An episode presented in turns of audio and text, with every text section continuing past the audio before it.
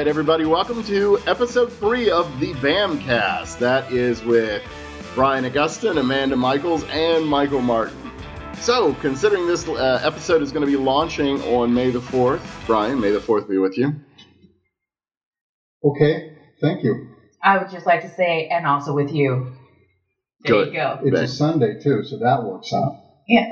The fourth is a Monday. though. Fourth is a Monday, but we are recording on a Sunday. Sunday. Yeah. Absolutely. And it is religious like for some folks. It definitely is. I will actually be wearing my uh, Anakin outfit tomorrow to work. So yes, absolutely. Um, the day job will be uh, will be Jedi heavy tomorrow.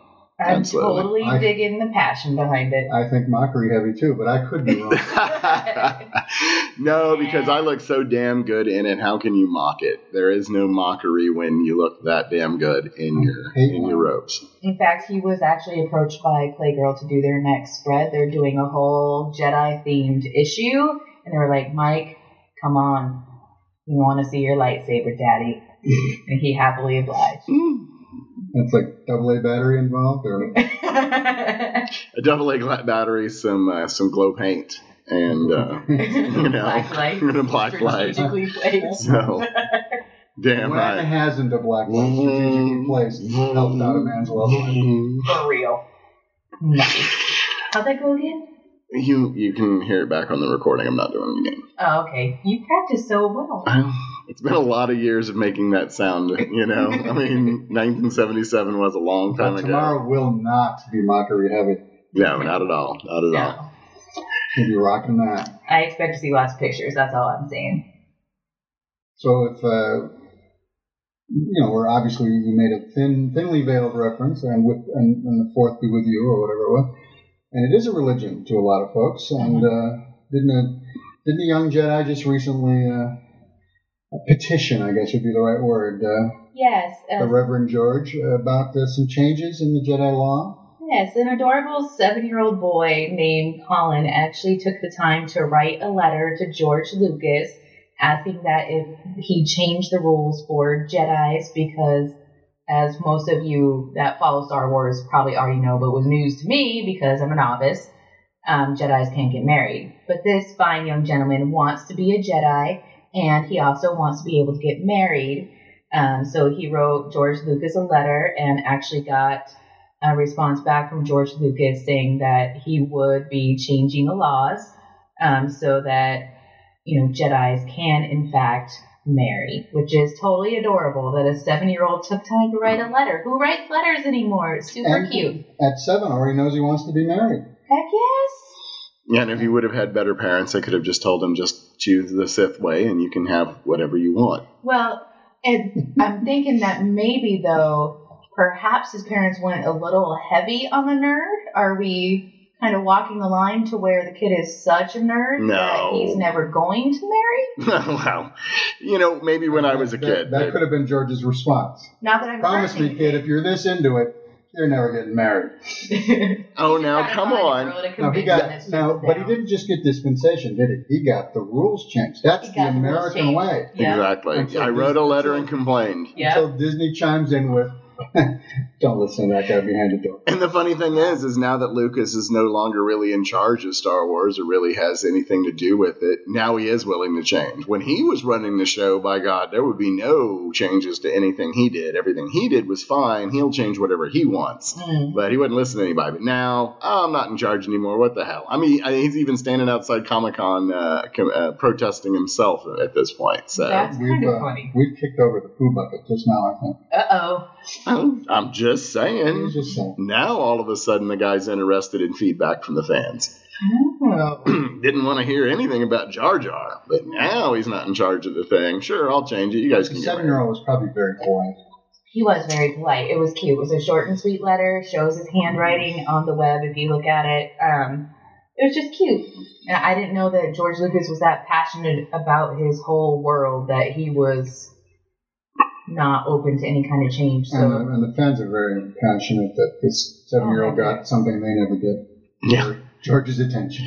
Well, you know, uh, The, the funny thing is, is you, you you're saying, you know, uh, you know, if uh, if This he'll will be get. the eighth or ninth funny thing involved here. Oh, on. I do that a lot, man. I noticed that listening. no, no, I Oh, only mean that's it's horrible. already been pretty fun. Well, there's Go on. lots of there's lots of funny, but yeah, with um, you know, you mentioned uh, you, you- well, you know, the kid probably won't have a girl or anything since he's already wanting to be a Jedi. That was a possible answer. But with the evolution in the world, so you know, Amanda has geek girl news. So Amanda, there, there's a little piece of how are we developing small young geeklets for our small young geeks? You know, I looked at a couple things that were pretty interesting. Um, in my random internet search, I found a lot of websites that are dedicated to um, female heroines like DC bombshells and things like that. I'm personally reading the Sirens of Gotham right now.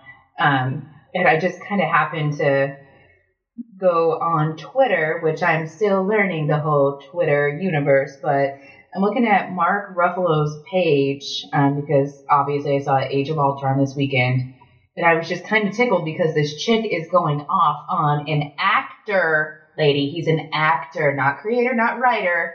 Not maybe she knows something I don't, but she's like attacking him personally because there's not enough Black Widow in the movie. That she was reduced to nothing but a love interest. Well, let's be, like, honest, be uh, honest now. Mark Ruffalo uh, wrong tree is the Hulk, for sure. and the Hulk fills a lot of that screen when he's on. Yeah, he does. So there is not a lot of everybody else when he's on screen. So Well, yeah. in a way, it was his fault. He's a big dude.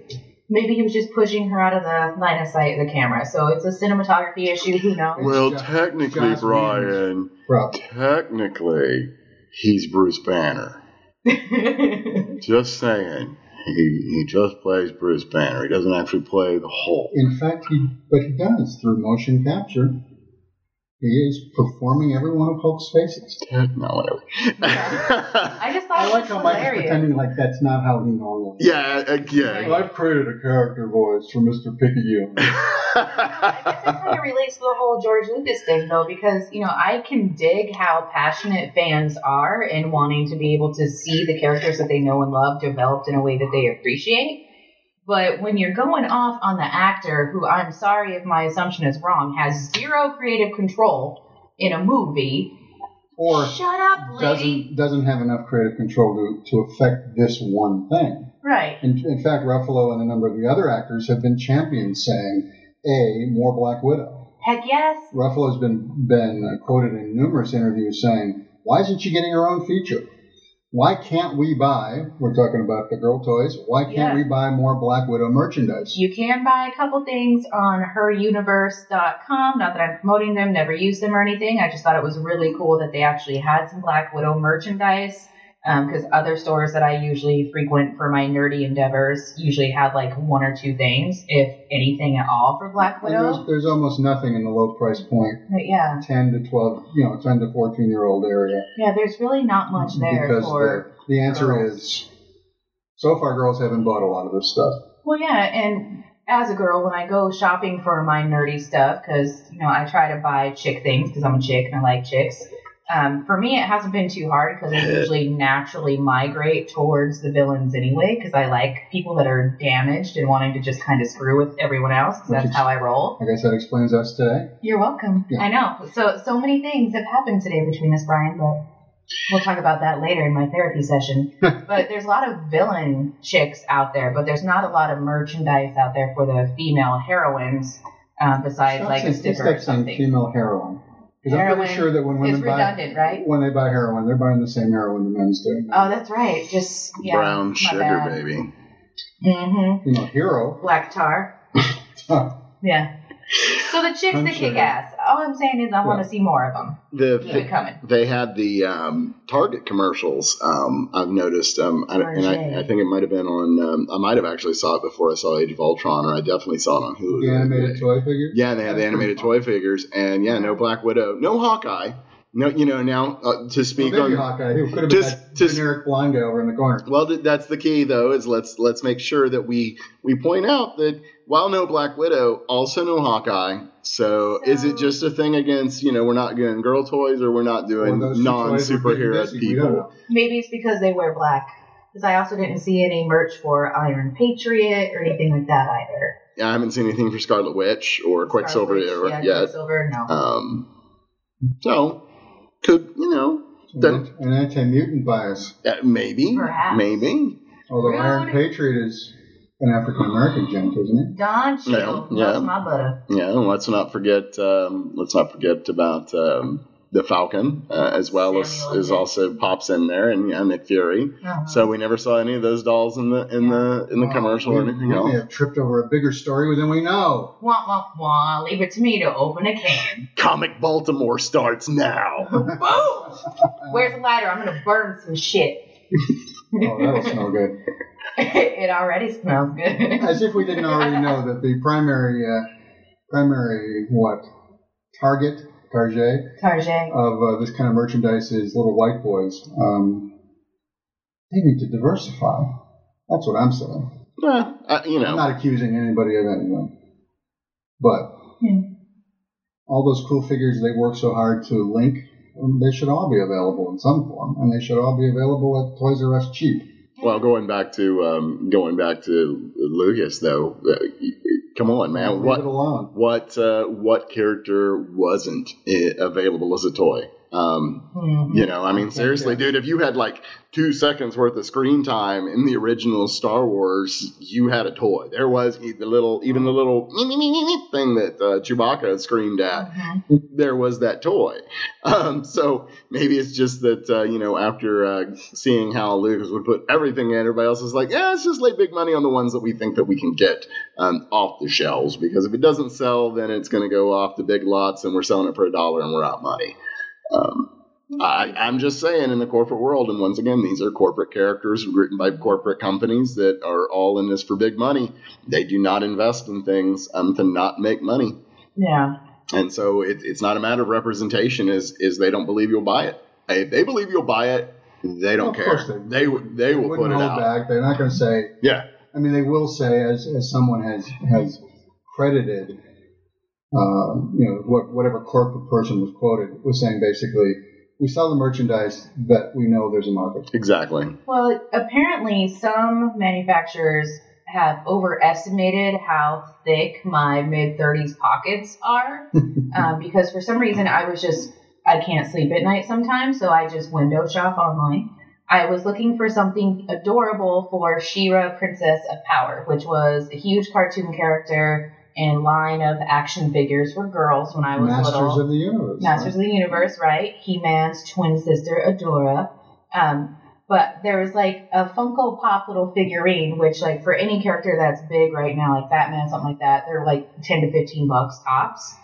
She-Ra, I don't know if they just didn't make a lot of them or what, but the cheapest one I could find was $75. And I was like, uh, excuse me? Maybe you're post collectible at that point. Yeah, you probably like- missed the Maybe missed that the deal. one turned out to be way more popular. Yeah, maybe they underestimated or I'm just late to the train, but I'm like, I think maybe I think they're doing them like Beanie Babies, where they do the runs and then they don't have them anymore, and now you have to go pay stupid money to somebody who paid money in the first place. Nope, just took a screenshot of the final thing that I will never own, and I'll put the picture in my cubicle at the uh, day job There you go. and pretend I own her because there's no way in hell I'm forking over 75 bucks for a She-Ra somewhat action figure that I'll never open. Oh, wait, wait.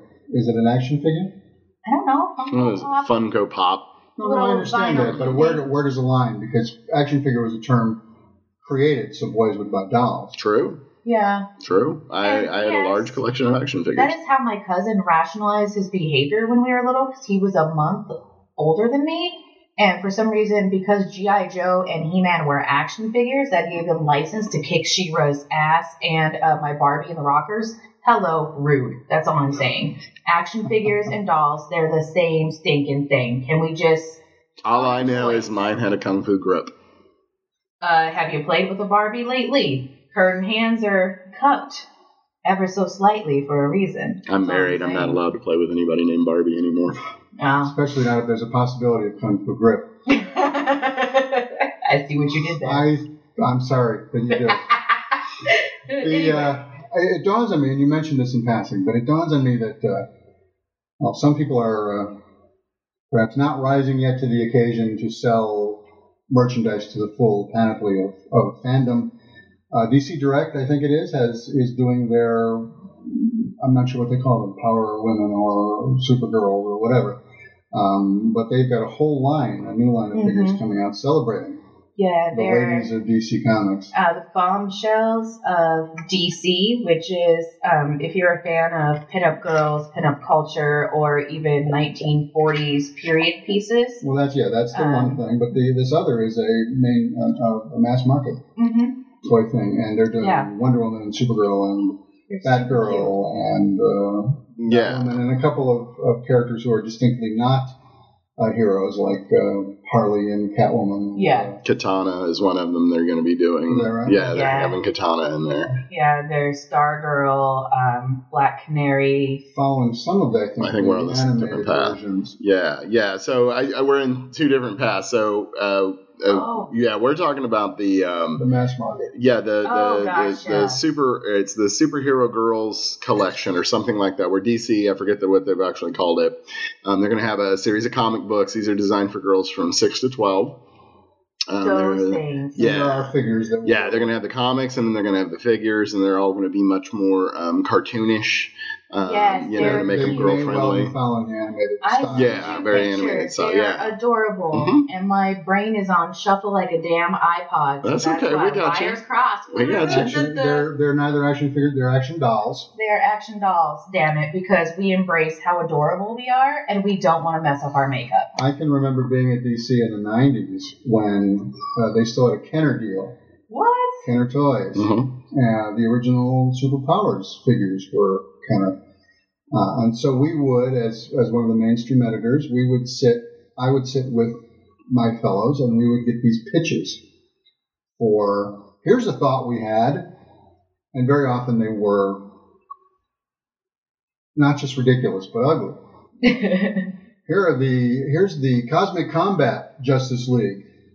Uh, here we, we've given Flash superpowered roller skates. Why? You know, we've given Superman jetpack. Why? Um, but there was a, a, a group of toys uh, built around um, the the superwomen of DC, um, I don't recall what they were called, but but and this is when Jenette Kahn was our president and uh, publisher, and uh, had done huge strides for comics and, and women and comic and publishing and women. And so here's Jenette sitting in the middle of this pitch while they bring in Wonder Woman, Supergirl, and a handful of the other, at that time, known DC women. Mhm. And where Wonder Woman is red normally, she was pink. Where Supergirl is red normally, she was pink.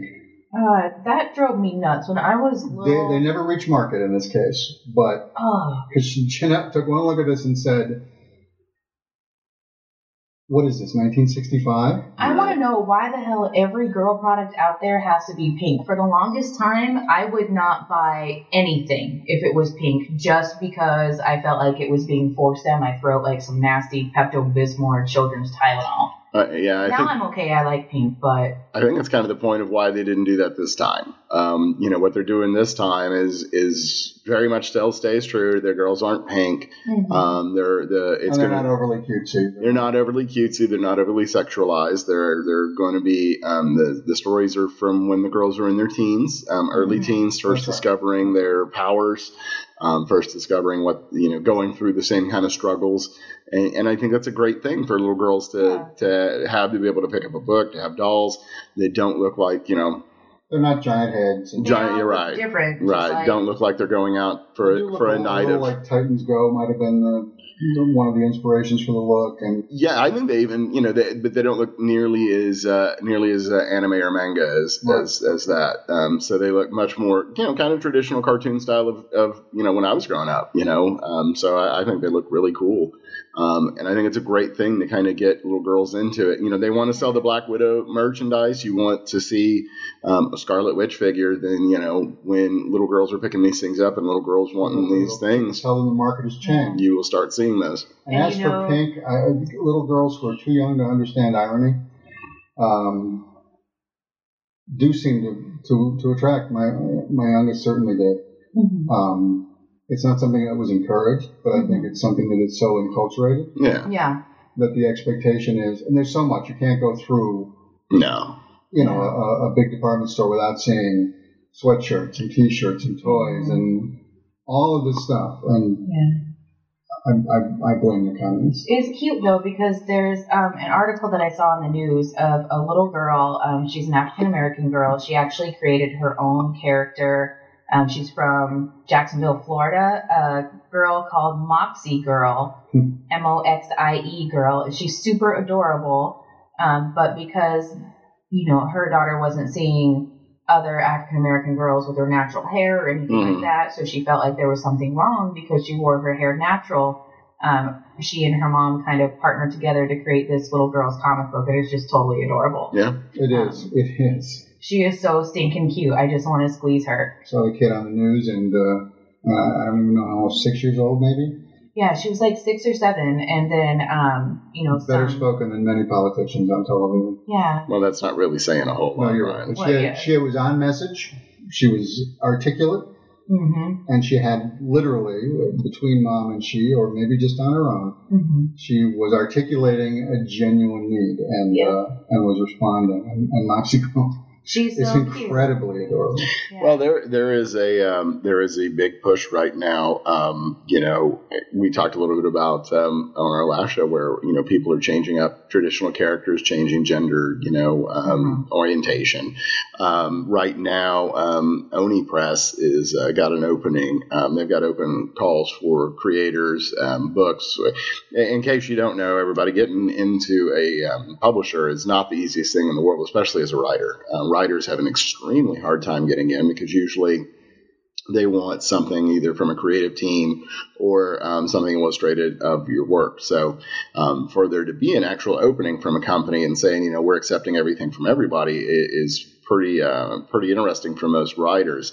And so Oni's opened up, and um, if you go look at what they're looking for in their submission guidelines, um, it is certainly um, they are certainly targeting um, very specific things. Um, they are looking specifically for stories of you know people of color or um, different uh, you know uh, if you have a a gay character or you know something of that nature, they're very into that. Which almost to the point of it was so adamantly stre- uh, stressed. I I felt. Uh, I felt a little bit like, wow, I am certainly not in the right shop for this because I, you know, I mean, as a writer, sure, you can write anything and everything. It's, it's not my stories that I tell, and um, they even specifically call that vampire. And as a as a vampire writer, I'm like, I am, I just don't know if I can make my character a gay enough glitter ball vampire to Oh really my get God. get the Look, attract of this one. You don't. know, yeah, no, you it, make your vampire sparkle. It is over. yeah, we we're definitely not doing that. But you know that Not, that's not of course at a gay vampire would sparkle. yeah. Well, you know, why not? They would Um, They shit might, our Because. I would make a glitter ball. Uh, A gay vampire would just glitter put on that tiara and let those bitches know they're here. Well, it's not like Lestat and Luis. We weren't exactly getting their thing on. Um, right. So it's just interesting, though. And speaking to watch, there are a lot of lot of people that are really looking for that diversity piece. They're really Mhm. looking for those those characters coming from that. Um, you That's know, a good thing. I think it's a fantastic thing. And Um, Oni has always been remarkably progressive. yeah, and I don't just mean in terms of, of content or subject matter, but Mhm. creators' rights, um, diversity of subject. Um, you know, they published some of the first, uh, what, slice of life dramas, Mm. um, true life story kind of biographical material. Um, and they've always supported uh, creators of all types, writers, artists. yeah, That's Yeah. cool because you know when things are more inclusive, I think people are more likely to actually make an effort to create instead of just assuming, oh, nobody would buy this. It's just my thing. There's no market for it.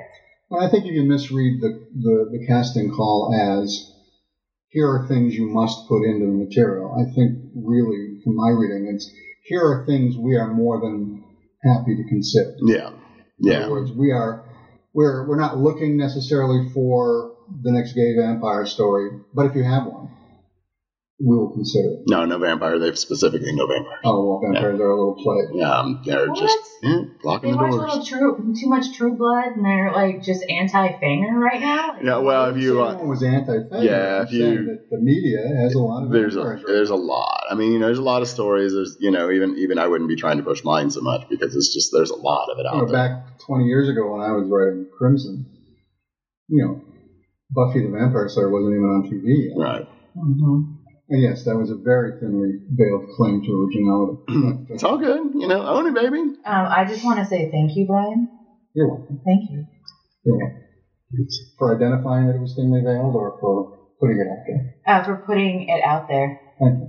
And by it, I don't know. Thank you for thanking me. So speaking of, um, uh, you know, push to creator, let's talk about that a little bit. Ah, I think I know where we're going. Yeah. So um, you know, there's been some um, there's been some um, noise out there about um, um, DC and how they're treating creators and how they're um, establishing creation rights um, and what is a derivative. Um, you know, saying that um, now at this point they're saying certain characters have no creator. Well, okay. I mean, I'll address it from a fact basis first. There you go. There, there are no move, movements one way or the other um, about, you know, I mean, there may well be movements in the very near future to to expand creators' rights. Uh, but at the moment, there there's no new policy. Uh, what happened? Uh, Gerry Conway, a longtime writer, comics writer, um, he, he became he became one of the youngest comic book writers of of uh, of all time, along with Jim Shooter, back in the late '70s by getting his first scripting work for Marvel back in like the very uh, he might have been 16 or 17. Shooter was about 15 when he started writing for Superman. Um, so these guys were young creators on, on the first wave of fan turned creators. Uh, well, previously, 30 years, it was professional cartoonists and you know retired radio writers or whatever it was.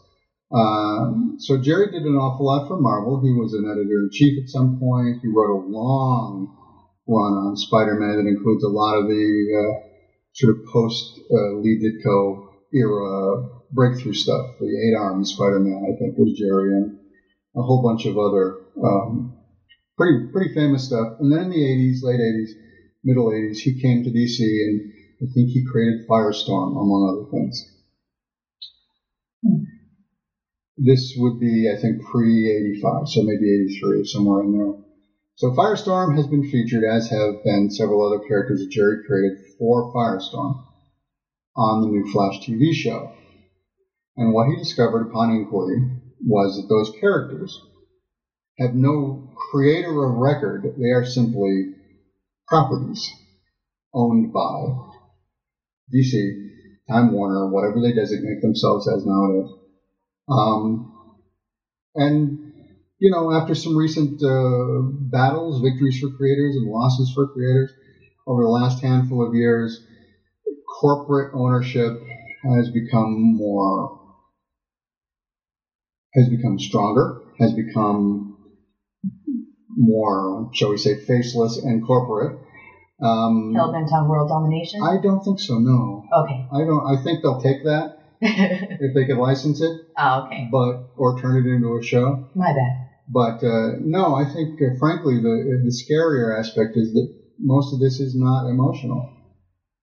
I mean, on record, there are, are no specific creators because, especially at that time and place in the world, hmm the big corporate co- uh, publishers didn't give that kind of credit. hmm I mean, Jack Kirby, one of the most prolific creators of all time, had to fight until just last year to finally get recognition beyond.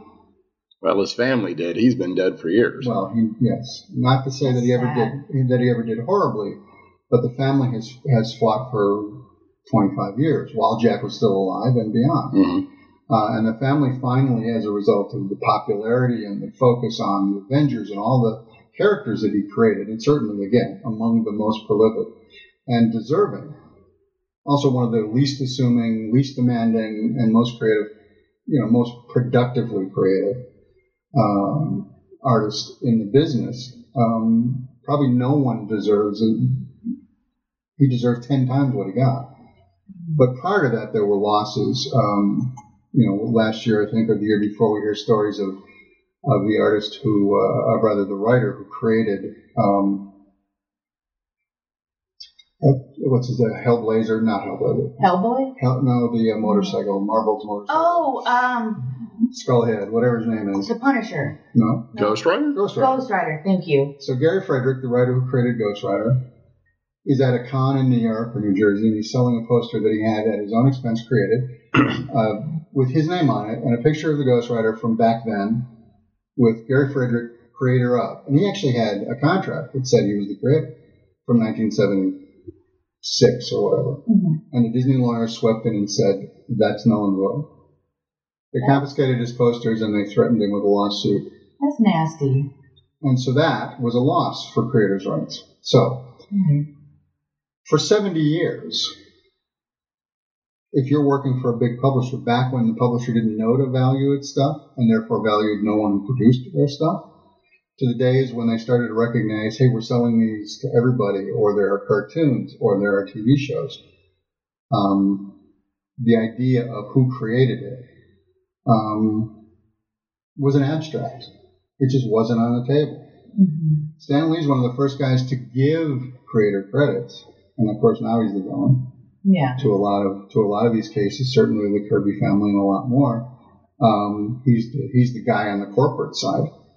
But prior to that, we didn't even know who was writing and drawing these stories. We knew we liked that Superman artist or Mhm. that guy, but we didn't necessarily know who that was. Mhm. Credits weren't given. Certainly creator credits weren't given. So we, we fast forward to, well, the era of Jenette Kahn. I referenced her a little while ago. Uh, a guy named Paul Levitz, who recently retired from DC, was her assistant. He went on to be vice president and later took her uh, position as president and publisher. While they were in charge through the 70s, 80s, and 90s, creators' rights uh, became a thing built in. Unfortunately, a little too late for Gerry Conway. Um, but there were certain things. You were guaranteed a piece of the pie forever, Mhm. but you were acknowledged. And if you were covered under that work for hire contract, there was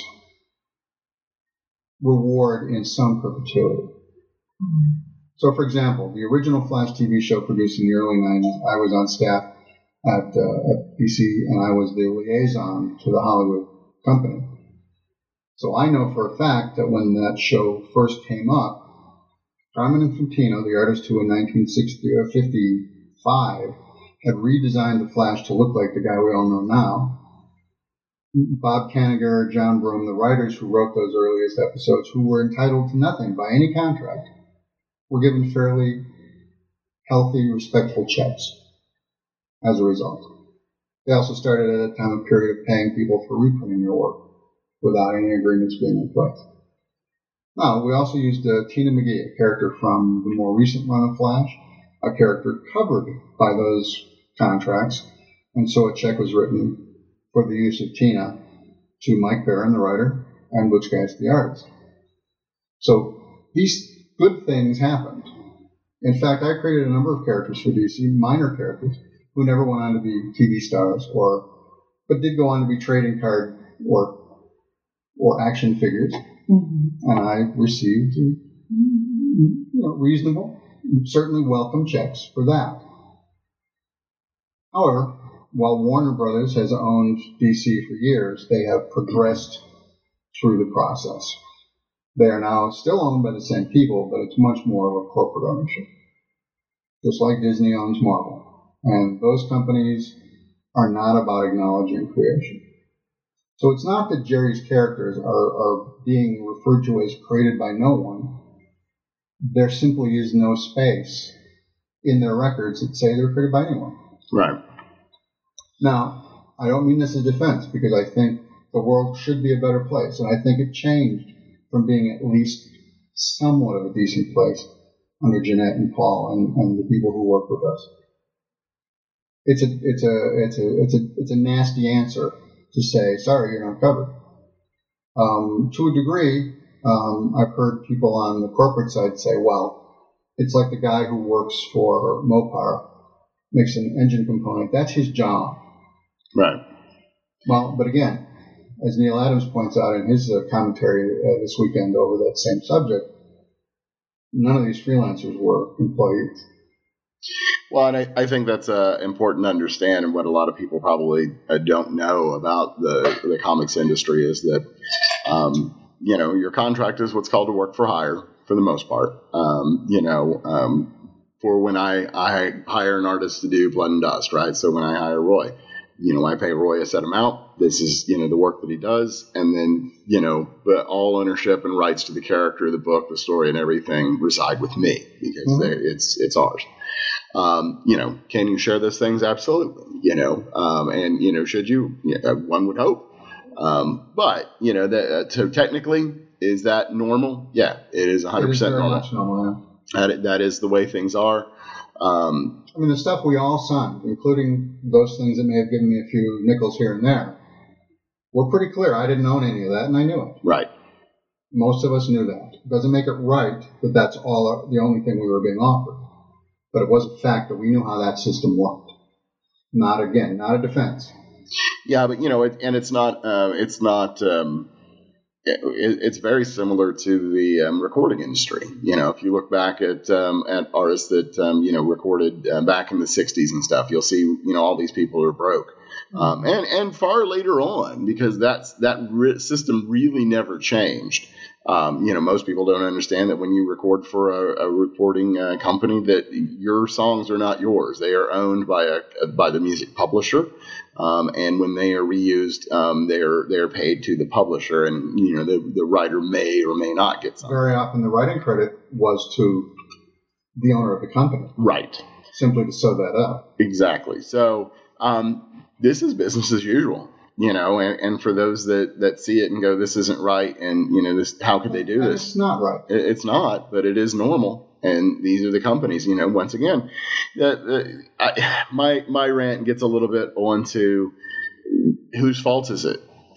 Um, the fault of those of us that keep purchasing it.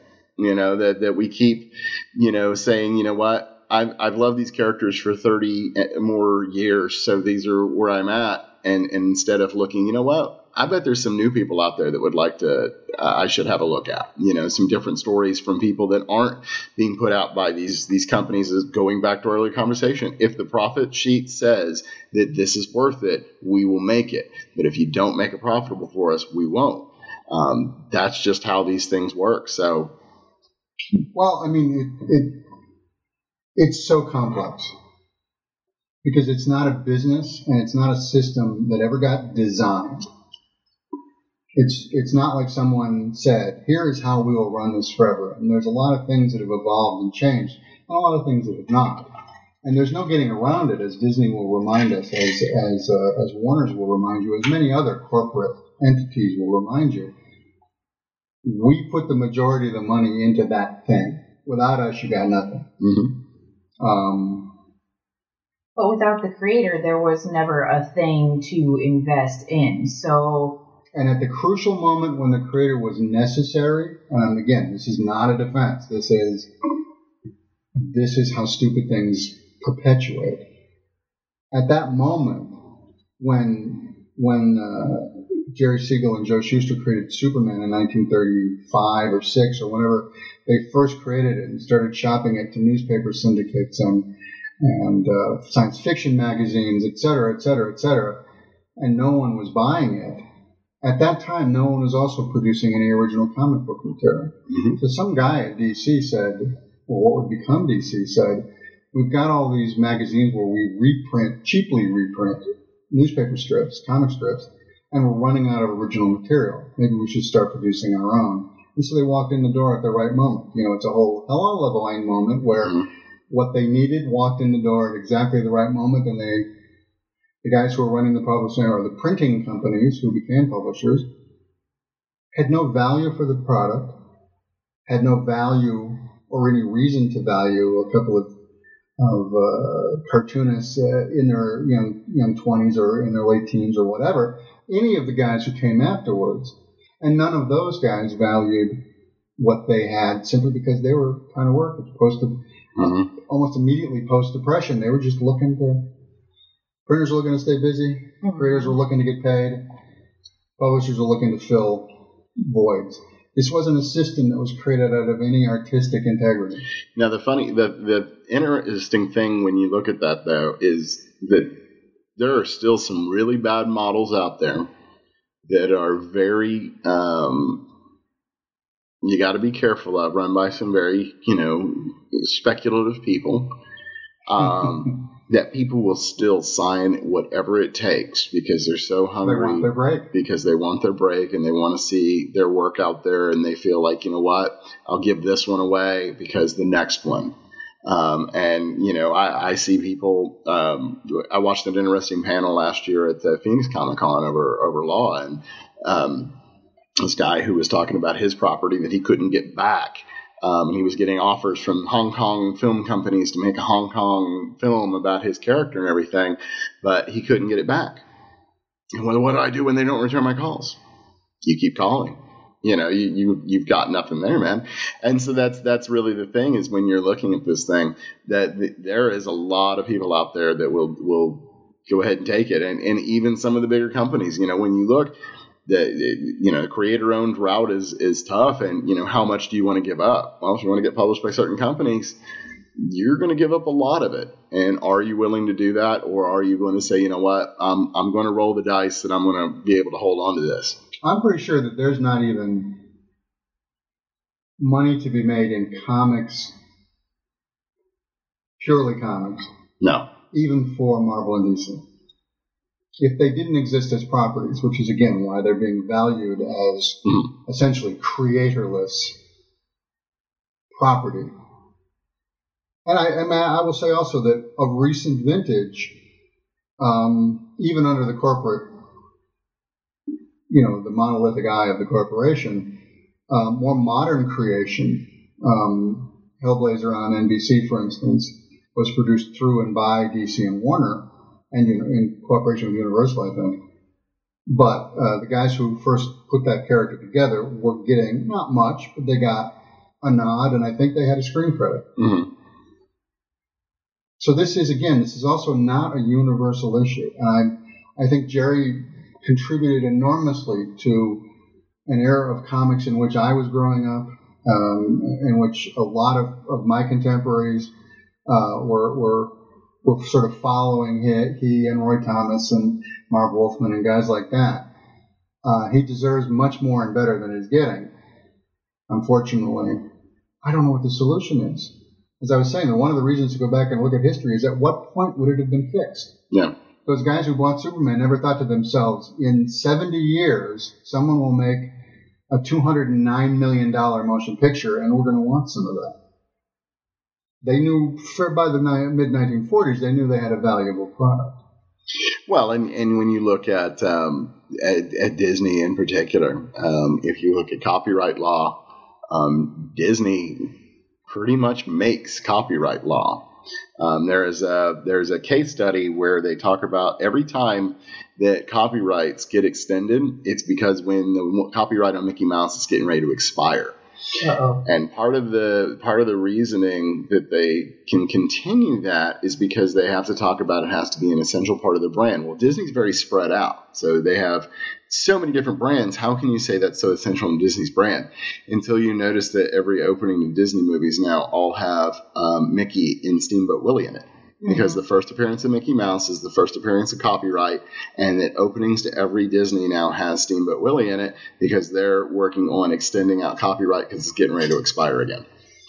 So, of They're- anybody that knows how to manage their properties, the mouse knows how to manage their properties, and, that they've- what they are. literally grown up over 85 years. Yes. Absolutely. we are a business first. They know their brand, they know their business, and they know how to run it. Well, we all know what that system is. We all work in it. We we all at some point or another contributed to, to the system by either buying the product or looking the other way while something we did Mhm. was borrowed. Um, you know, you've got your your book is something you own completely. Mhm. I wouldn't presume to to guess what deal you would make if someone came to you. Um, I'm assuming that in the modern age, you know that your best path to success is going to be mul- some multimedia something. Right. Mhm. Um, you know, I'm lucky enough to own a few things that I created, um, which gives me to be the final word on that. So when we can do that, yay. Um, but again, the people who were writing the checks, especially back in the day when Gerry and I was talking about, as I say, Neal Adams uh, echoed all of that, although his Philip was. But we knew they were the only game in town. And that's that's the other piece of it. You know. Well, now there's more game than ever, but if you put yourself out there, it's more than ever a risk. Because even the big two won't write you a check just to do it. Uh, the big two aren't even an option. It, it actually cracked me up the other day. I actually saw they had submission policies. I'm like, for what? You know, it- You're not accepting anything. right for an artist. I you know, understand they will, they do hire artists on a fairly regular basis. yes, they do do that.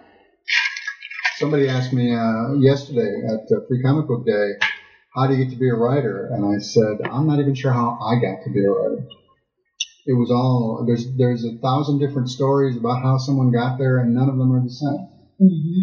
But the bottom line is, without the big two stealing from us, there's nobody writing checks for it anymore. Yeah, it's it's um, you know, this Adam and I are kind of new into the business. You know, we're kind of learning how all this works, and you know, we um, And you, I have hope for. well, thank you. I I do too. had him, not so much. Eh, he, he's he's you know he's with me. It's all good. I'll carry him along. Aw, that's cute. Yeah, no, I, you know the the somebody asked us on um uh, or asked me uh, us on a, another podcast the other day that we were guests on, and, and what does it take to to do things, and and it's a team. Mhm. Um, if you want to break in, your your best option is to have a team, and thankfully, I do have a very solid partner in in what we do, and um, but it, the the likelihood of you going and, and having well, there is no likelihood. Marvel and DC will never ever have a property or or do a story that's not 100 percent owned by them. That's why they're no longer. There was a time Yeah, when they did creator owned or at least creator cooperative. right. They have like a sort of an off branch every once in a while. They'll fire haven't up. done it in but years, yeah, I don't think they will. Yeah, especially not now, considering the final ownership uh, where it's laying. Well, the, the the only good news to be found, and I'll, I'll lay that there, is that there is a mid tier of publishers who at least have enough money to stay in business Yeah. and to keep material happening. And a lot of them are having really good couple of years. So, Boom um, Mhm. had a good number of movies come from their material. Dark Horse has, for many years, had success in other media. Um, IDW is doing very well. Um, and the Image brand, although now very diverse and dispersed, um, continues to be taken seriously. So it's not like there are no options, but in that there are few options left after a giant crater um, of, of sort of departure by the big corporate publishers means that you know people are fighting over fewer scraps. But the big news is, is that the thing that if you're not paying attention, you may miss is Marvel is Disney, DC is Warner Brothers. Mhm. Those are two movie studios.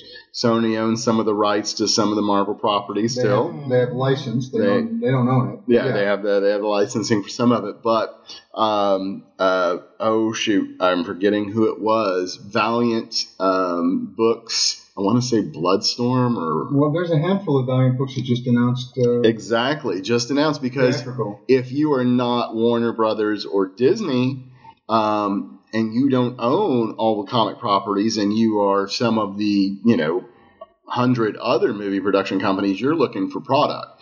Um, when you're looking at what Netflix is doing with the Marvel product, what um, uh, what um, AMC did with The Walking Dead, everybody right now is looking for non big two products. I think that's why you know Boom and IDW are doing really well. right, right. Um, uh, I'm trying to think. What was it? Uh, Two Gun, something like that. Yeah. Denzel Washington yeah, was a yeah, two was guns. a Boom product, as Yep. were a, a number of other things. Um, and and they've got a creator. Yep. They've got a creator deal that really take care of people. Because Steve Grant, the writer of that one, for instance, old friend, uh, did very well. Mhm. There are uh, there are movie studios, fortunately, that are not those guys who still have lots of money. Yeah, and everybody's looking right now. So I, I think that's the great thing. Even you know, you mentioned some of the bigger ones, but there's even a little a little lower tier on there that that is still getting good stuff out there. People like Action Lab and Danger Lab as a smaller publishers that are doing really Oni, well. absolutely. Um, Alterna. Mhm. Um, there are lots of um, that are really very much geared towards the creator own. Um, and a good number of those have, have been around for 25 years. exactly. Uh, Oni and people like that uh, Mhm. being taken seriously. Yeah, and and of all the places to go right now, boy, I think you I think you'd get a deal faster out of out of being a publisher out of one of those than you'll ever get out of uh, being a writer or an artist yeah. for for. DC. Yeah. I agree. I mean, again, nothing against those, but they're also it's also not a laboratory right now where much experimentation is going on under the big companies. Um, you know, the movies certainly are driving all of this, but it's also driving content. Um, and for all of the success of, uh, used to be a joke in the in my earliest days at DC that everything, every comic we sold was incidental to how many underoos we sold. nice. Now it's how many underoos and movie tickets. Movie tickets, um, yeah. toy licensing. And that's again, that's it's kind of like the good Lord uh, Himself. It, it brings good and it brings bad. Yeah, yeah, I remember the So- bust of the '90s. You know, you know, is is is that because here's where everybody forgets, man. And if you and the the other part of being in this, to be overpicked. Is what happened there. yeah, yeah. Well, there, you know, y- y- you know the the belief that it, the it won't ever dry up. Yeah, it will. Well, it will, especially if you're celebrating nothing creative. Remember, it became the reason that it Foil covers and Well, it was you all know. specula- speculation of one sort or another. Uh-huh. I'm not sure I'm still moving it around, but for a number of years, I was moving around unopened, like card cases of foil Superman, Death of Superman cards. It's like, why do I still have these? I've never even looked at them. Yeah. And largely, I had them because they were given to me, and you Because know, you can bring them over to Mike now. I'll give them to you if I still have them. Sure, Cool. they're they're worth like. I mean, I think you actually have to pay people to take them. Yeah, probably at this point. Sentimental values probably. But I won't pay you to it. take them, but I'll give it to You you. can pay me to take them. If I still Uh, find them, I'll right. give them to you. You can put them on my G string. How about that? Hey, make it rain. Yeah. Superman. He lost me. There I was also to be generous, and then he made it Mikey. well, we, we got Right. what? We were like 51 minutes into it before we made it awkward. So I felt like this is like the longest stretch we've ever made it without making you it weird. have done well today, sir. Yes, Padawan. Mm. Yeah. I feel weird that we haven't made it weird. the right term, Padawan? Not really. I think I kind of made it weird Not early really. on, and then you Thank guys God I didn't get it recovered right. well. Yeah. I would have just melted if I actually nailed the Star Wars reference. Oh, what's wrong with me? Mm, it's okay. One of these days you'll be cool. That's all right. You're cool in my eyes. I, I'm cool in my eyes. That's what matters. It's all about self love. That's what the DC superhero girls are all about. really? That's a whole different That's a different Yeah. message entirely. Yeah, I was thinking that was going to be a whole different deal. Oh. Nice. So I'm uncomfortable again, so we're making up for awesome lost time. sauce. There we awesome go. That's sauce. good. That's Welcome good. back to the gutter. Let me give a final, just a final word on this whole idea. Yeah. I mean, does the industry need to be revolutionized? It sure does. And are the creators the most important uh, factor? How could it exist without creators? How could we exist without? I mean, yes, for all of the corporate shilling that has been done over over what is now 70 years of Superman and Batman and, and Captain America and all those other characters, we wouldn't have all of the advances. We wouldn't have any of this stuff if that stuff hadn't caught. Right. What if what if the companies decided back then? And, and again, I'm not advocating this as a solution. I'm saying, what is the solution? What if somebody said, you know, that the, the, those kids uh, with the guy with the cape, they want too much money. Forget it. Mm-hmm. Have uh, Joe in the art department create our own version. And enough of that went on anyway. Mm-hmm. You know, the whole Hollywood. Thanks very much for your time, but we've already got something almost exactly like that in development. Mm-hmm. Um, and I'm sure ripping off is going on. I just, at this point, I wonder what could what could be done to revolutionize. Should creators be valued more? Yes. Well, the good news is smaller, mid-tier, lower-tier uh, products are being valued by by producers, by manufacturers, um, and I think it's pretty clear that with given all the movies that have already been announced from DC and Marvel, that well may may just get tapped out. do you, do you know who they need to be valuing though? They Or- would need to reevaluate me, of course. Well, the the who That's really right. needs to value are, are the fans. You're right. You're right. Because ultimately, if you don't support it, That's that's it, they're man. making not a dime off of it. And that that's it. You know, it's it's it's rough out there. You know, it, it is rough out there trying to get somebody in a in a Superman T-shirt and an Avengers hat um, and a, and a Batman wallet to look at somebody that doesn't have one of those things on their table. That doesn't say, "I'm going to give you the same thing," or Or, yeah, or here's just something you know inside and out. Right. To get people to go, I've never seen anything that is in your in your table, and I see this for every independent person that I see at every con. For, for someone to take the time to actually take a look at it and see could this fit into somewhere you know that I, I make fun of hipsters all the time but right now i need comic hipsters like there's no tomorrow because Yeah. i want let's have them invented. What, what we need to call for then, I guess, is occupy the comic shop. Let's. Uh, Occupy Comics. but, it's but never. It's never been more in the hands of the fan. Because without the fan, those Mhm. movie tickets don't sell. Those comic book tie-ins don't sell. That those non-existent Black Widow toys don't sell. if you're gonna buy if you're gonna buy buy but just for goodness sakes go go to your, your go to your rack and find wide. one Yeah. thing that is new And find one the- thing Try to support the whole industry. Exactly. Yeah. Just find one item that's something different to go. You know what? I was reading that before everybody else, and it's badass. And you know what? That's what makes me feel guilty because I talked about last time we chatted that I almost bought a case of Dr. Pepper just because it had the freaking Avengers on it. And I'm like, damn it, I am part of the problem. But no, because I'm a I'm an I'm, I'm a, a fan show. too. I know. but I'm an independent creator, man, and I still do it. I went to Ultron yesterday and, and ate up every second. I had Oh a God, stupid smile on my face for for two hours, man. Um, dude, you don't have to you don't have to hate on it. You don't give it have up. to. You don't have to. You don't. But just be again wide open. just open Can yourself we up. uh, do a better job at, you know, just displaying who the creator is on some of these, right? So I could send a random check for a buck or two or a thank you card. That'd be awesome. It's not like it's a secret. I I'll think that's you- kind of the I'll key. tell you uh, that that there's a thing called Patreon. Have you heard of this? Yeah. That's a way to send people Yep. creators money. Yeah. What is it? Patreon.com. It's a uh, literally a patron of the arts. It allows you. It's essentially a crowdfunding type thing, but it isn't specific to product. Oh, okay. It is someone gets a patron. I could have one. You could have one. Mike could have one. Um, and then you used to have people go there. Now they may say, "I will give you fifteen dollars every month," Mhm. or "I will give you two hundred dollars towards a specific project." Mhm.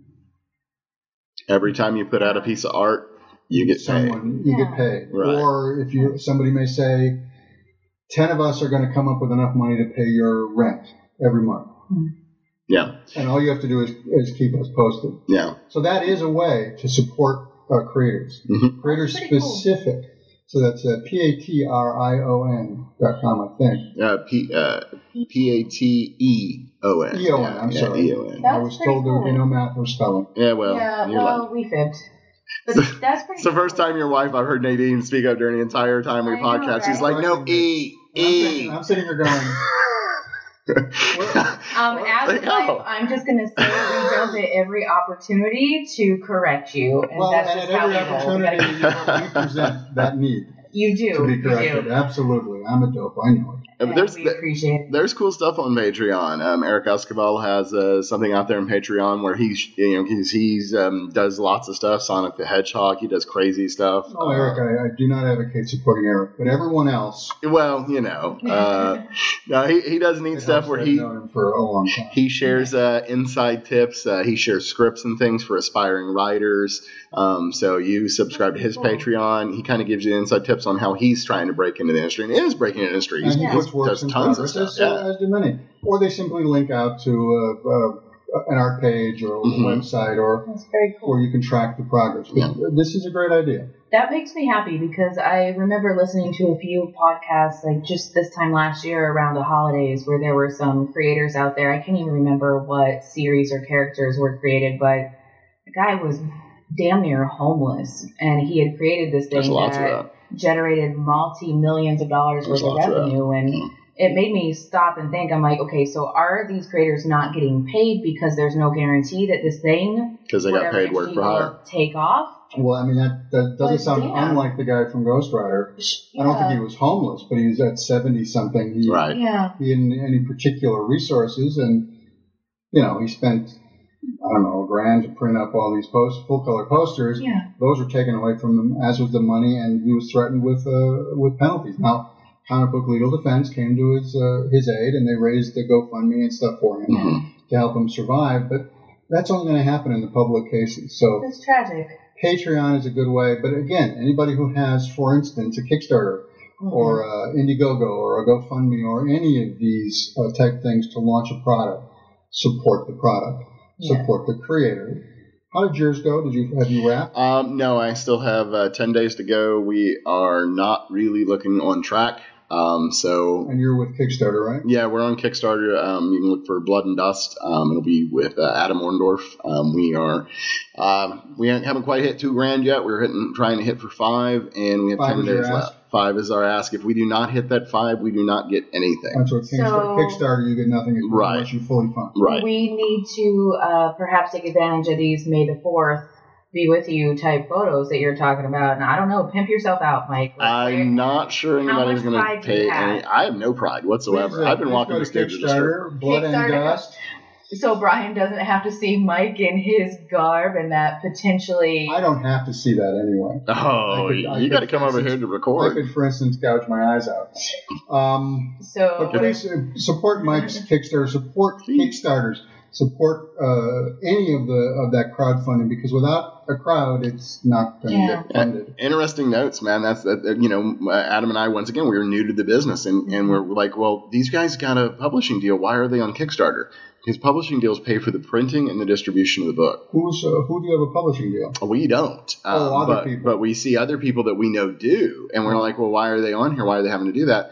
And it's because if you if you're like us and we have to pay artists and things because we don't draw our Oh, book, but even beyond that, I mean, you get, you can get a deal with Image, for instance, to publish your book, right? and they'll pay to publish and print it, or Right. even to market it. hmm Mhm. But they're not going to pay you until the back end for the work Till you do, they are writer, paid. artist, letterer, colorist.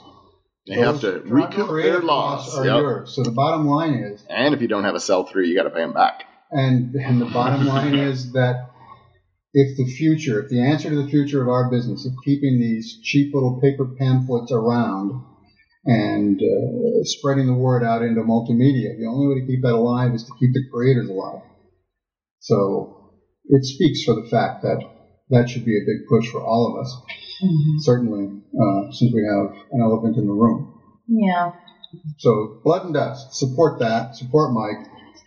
Um, I've pimped myself just about to my extent, but I'll keep doing it. Yeah, well, I'll, well, I think on that note, we'll kind of just kind of start to wrap it up. So, yeah, just to kind of bring it back, nightshadecomics.com, um, uh, facebook.com forward slash nightshade comics, blood and dust on Kickstarter. Go find us, um, support us, check it out. We've got incredible, cool stuff up. I hope everybody had a great free comic book day. Oh, yeah, free comic book day Because was. uh, again, it's almost never about the free comic books. It's about the creators and the fans and everybody having a great time. And we were in Mesa, and Mesa blew the doors off.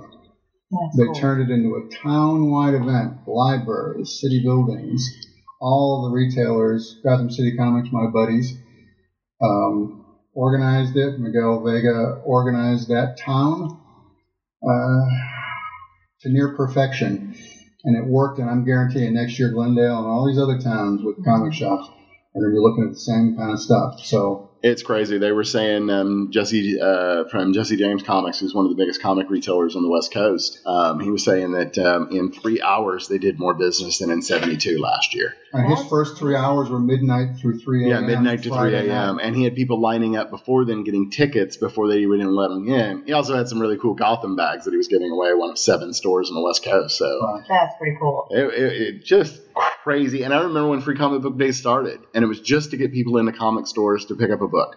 and now it's become a, an event, and it's become one more way Yep. our culture leads the, the, the, the main culture.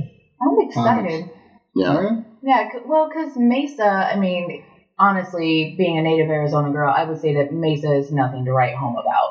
Well, it only looks good next to you know AJ Well, I grew up there too. Apache Junction. We won't tell anybody. Uh, but Really, we're upwind of the crack smoke. hey, uh, it's more like meth. Yeah, Like, methamphetamine. Get, get your dope Syrup. right, okay? Yeah.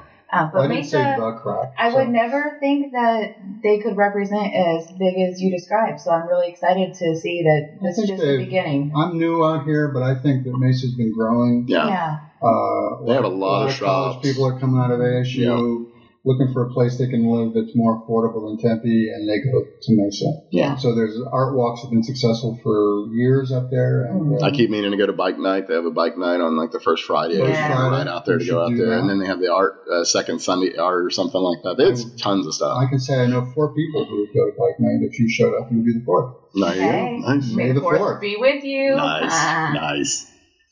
So uh, there you go. Free Comic Book Day, once again, taking us on that journey towards world domination by comic book geeks everywhere, Mm-hmm. of which we're proud to be.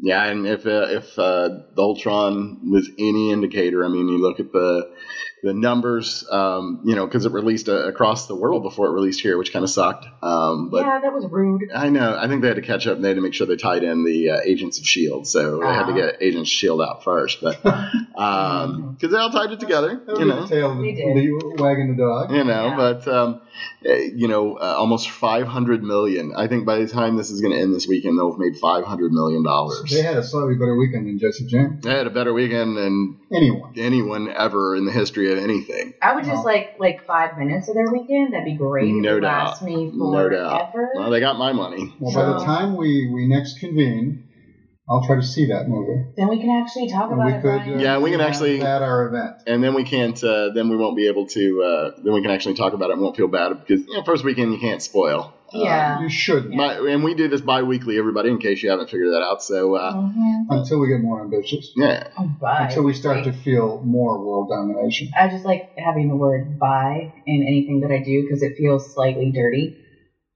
So it's pretty cool. That's why I bi-weekly. you know, Like, it, it used to feel bi-weekly- it used to feel But- dirty. Now it's just normal. So That's right. Oh. However, if you have something for you know submission to Oni Press, they would be all about it mind. right Keep now. that in mind. Right Well, now. Hmm.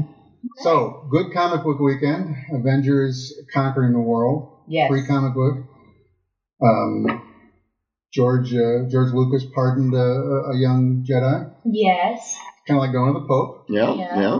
So he comes away with uh, both the possibility of a girlfriend Mm-hmm. and the near surety that he'll never actually meet one.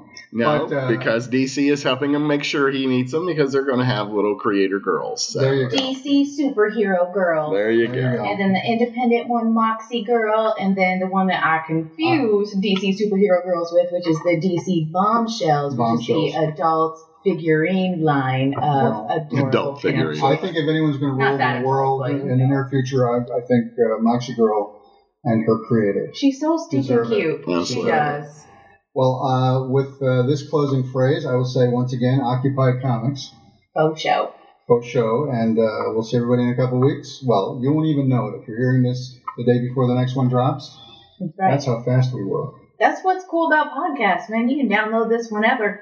Absolutely. So Uh, we are we are pod people for sure now. Yes. make sure you share it around, share it on Facebook. Um, make sure you get us on iTunes or on uh, Podbean Network as well. Uh, we're getting ready to uh, go get on a bunch of other places. We are. So lots of things coming up. So uh, make sure you share us around. We get, everybody have a listen, and uh, more the more you share, the more listeners we get. The more listeners we get, Thanks, Mike. better Thanks, things we have to say. Amanda. Hey, hey, thanks, Thanks, everybody. All right, everybody. So once again, for the Bamcast, we are Brian Augustyn. I'm Hannah Michael. and Mike Martin. So thanks so much for listening, everybody. Have a great two weeks, and we'll see you. Bye. Deuces.